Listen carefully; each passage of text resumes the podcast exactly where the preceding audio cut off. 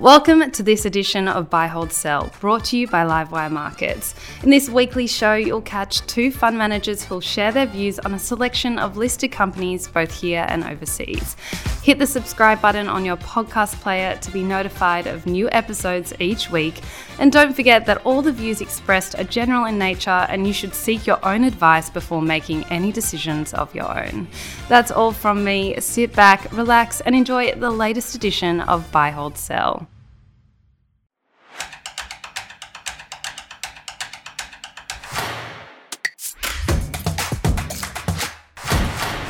Hello and welcome to Livewire's Buy Hold Sell. I'm Ally Selby and today we're joined by Henry Jennings from Marcus Today and Michael Wayne from Medallion Financial for their analysis of your top large cap picks for 2023. And we'll also be asking them to name the stock that they think should have made the list instead.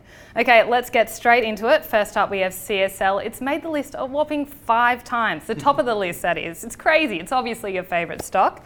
Michael, I'll start with you. Is it a buy, hold, or sell? I'm Going to go buy on CSL. The recovery of the plasma business post COVID should add some support. It comes with a bit of a lag before you start to see that come through in earnings, but a very high quality large cap with over a decade of consistent earnings and revenue growth and margin growth. So that's a buy for us. After a few not so great years, its share price lifted around 13% over the past 12 months. Henry, over to you. Is it a buy, hold, or sell? Um, it's almost un Australian not to like CSL, isn't it? it's written into our DNA, or if you're Australian, uh, with Vegemite. Um, I don't like Vegemite. I'm not a massive fan of CSL, I must admit. Um, I'm being un Australian here, but um, for me, it's a hold. I mean, it obviously is a high quality business. The, the question mark for me is the, the big acquisition of Vifor. You know, that was, that was a company maker, a diversification. Just not 100% behind that one. Okay, next up we have iron ore darling BHP Group. Henry, is that a buy, hold, or sell? It's been an absolute winner, a ripper this year. I think it's going to continue. Management is very focused, they're very disciplined. Uh, they've sorted out the dual listed structure, which was a big issue for them in the past. Um, they're in all the right metals in all the right places. They pay a whopping great big dividend. Mm. Ally, what's not to like? That one's a buy? Definitely. Okay, over to you, Michael. Its share price has been on a pretty volatile ride over the past 12 months, but it's ended 9% in the black. Is it a buy, hold, or sell? I'm going to go a hold on BHP. Their recent updates were, were very, very good in terms of production numbers. They are seeing a big uplift in costs, um, with who isn't at the moment, given the inflation story at play. But that's being more than made up for in terms of the solid prices they're seeing across the commodity suite. Um, so we're just conscious of the cycle. Commodities do tend to be very cyclical, mm. and BHP is pushing well and truly into all time high territory.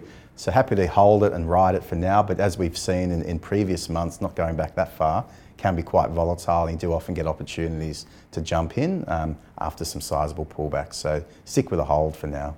Okay, next up we have financial services powerhouse Macquarie Group. Michael, is it a buy, hold, or sell? It's a buy on a long-term horizon. Um, we think that the activity we've been seeing in the commodity space and the energy space will continue to support the commodities division of that business. Um, the asset management business has proven very resilient through a turbulent 2022. We like the, the changed business model um, and the annuity style businesses that were really developed uh, under Nick Moore going back sort of 10 years ago. So a much more stable company, much more resilient company than it was leading into the GFC. We see some good earnings growth, some good dividend growth for the years to come. So happy to give it a buy. Okay, its share price has fallen around 3% over the past 12 months. Henry, I know you're ex Macquarie, so you might be a little bit biased, but is it a buy, hold, or sell? I think it's a buy. I mean, they're the smartest guys in the room, really, which is why I don't work there anymore. Um, but um, let's face it, they are the smartest guys in the room. They're, they're leveraged across the whole gamut of equity markets. And I think you know they're still a class act. Shemara has done a, a great job navigating through COVID and various other things as equity markets recover, which I hope they do, and we get that leverage to IPOs and deal flow, Macquarie will be there. Buy. Okay, next up we have Lithium Giant Mineral Resources. Is that one a buy, hold, or sell? I'm so buying everything today. I'm going to. this is super crazy. positive. We love it. Super positive. Yeah, this this is still a buy. Chris Chris Ellison has done an amazing job. The two big metals they're exposed to, iron ore and lithium, uh, they really have done a, a, an incredible job and I think that's going to continue, to be honest. The big story of 23 is going to be China. It's going to be that reopening. It's going to be how that affects the world. The second biggest economy in the world comes back. What is that going to do to commodities? What is that going to do to demand? This one's going to be in the winner's enclosure. Okay, so readers are bullish, Henry's bullish. Are you bullish too, Michael? Its share price already lifted around 55% in 2022, or sorry, I should say over the past 12 months.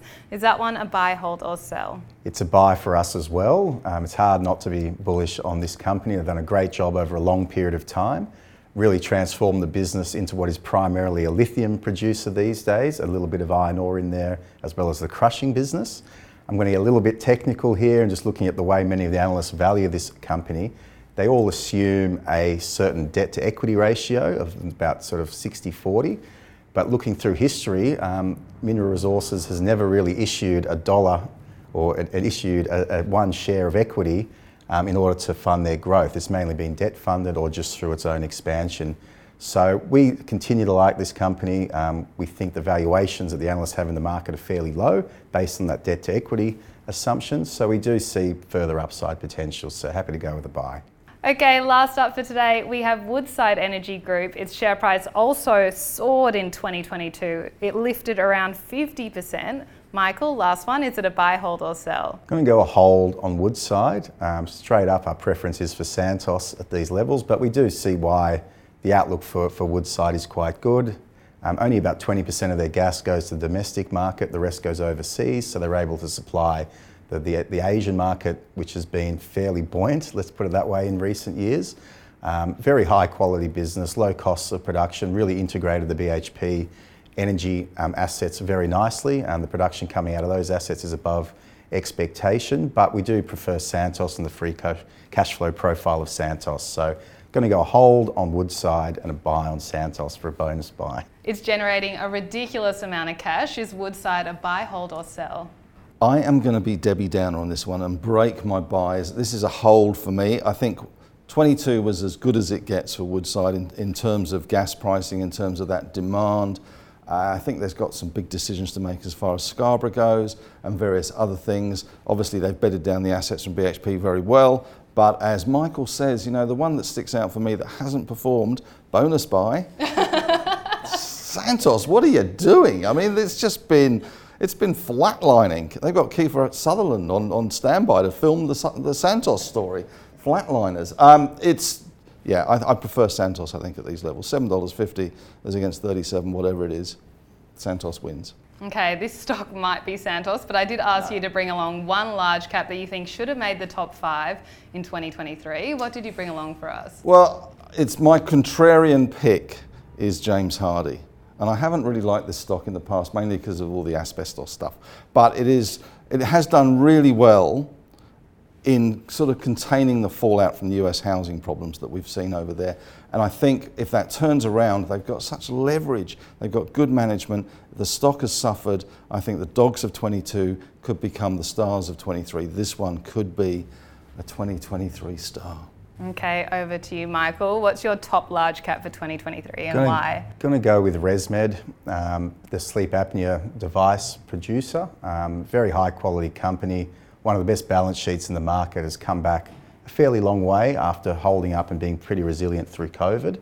But I think that they're in a very dominant market position, released a new product to the market recently, and the long term tailwinds for that whole sector with the amount of obesity in the US and around the world, we think gives it a lot of support for, for many years to come. So ResMed is the long term buy Okay, ResMed and James Hardie, we hope you enjoyed that large cap special of Buy, Hold, Sell. If you did, why not give it a like? Remember to subscribe to our YouTube channel. We're adding so much great content every single week.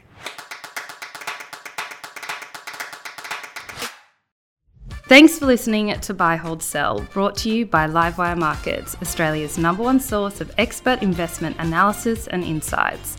Register for free online at livewiremarkets.com and you'll discover more exclusive investing articles, videos, and podcasts.